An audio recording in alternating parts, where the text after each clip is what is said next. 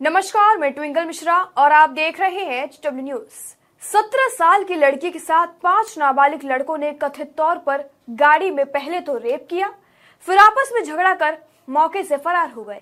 यह घटना हैदराबाद की है, जहाँ एक सत्रह साल की लड़की रात के समय अपने दोस्तों के साथ पब में पार्टी करने गई थी।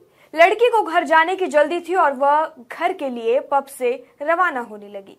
उसके साथ उसका दोस्त और नाबालिग लड़के की चार दोस्त और उसके साथ निकले, जिसके बाद सभी गाड़ी में बैठकर घर के लिए रवाना हुए। जिस बीच रास्ते में गाड़ी रोककर नाबालिग लड़कों ने सत्रह साल की किशोरी के साथ बलात्कार की घटना को अंजाम दिया। रिपोर्ट की माने तो इस मामले में अहम खबर यह भी है कि इस घटना में एक विधायक के बेटे का नाम भी शामिल है। चलिए अब विस्तार में बताते हैं कि यह पूरी घटना है क्या? पिछले शनिवार को हैदराबाद में एक पार्टी के लिए पब में गई एक किशोरी के साथ एक कार के अंदर कॉलेज के छात्रों ने कथित रूप से बेरहमी से गैंग रेप को अंजाम दिया। बलात्कार करने वाले सभी आरोपी नाबालिग हैं। ऐसा माना जा रहा है कि एक विधायक का बेटा भी इस ग्रुप का हिस्सा था। लेकिन पुलिस ने उसके गैंगरेप में शामिल होने पर संदेह जताया। सत्रह साल की लड़की अपने दोस्त के साथ पब आई थी, जो पब से जल्दी निकल गई। लड़के की कथित तौर पर लड़के से दोस्ती थी और उसने लड़के और लड़के के दोस्तों के साथ पब से निकल गई। लड़की के साथ निकले लड़कों ने लड़की से वादा किया कि वो लड़की को घर छोड़ देंगे।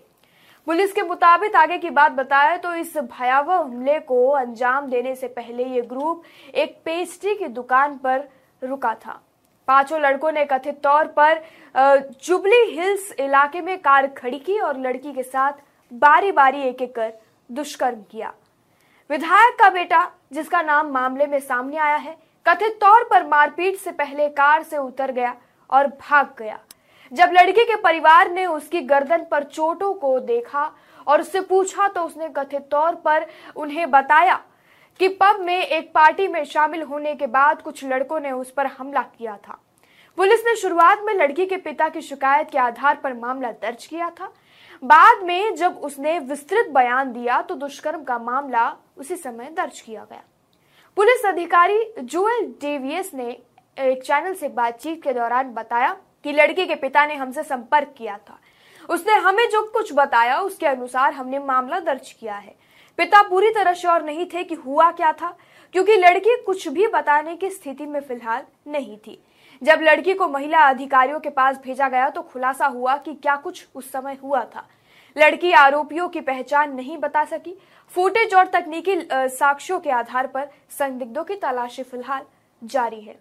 हैदराबाद की इस घटना पर आपकी क्या राय है और आप क्या सोचते हैं? कमेंट सेक्शन में हमें लिखकर ज़रूर बताएँ। वीडियो यही समाप्त होता है। धन्यवाद।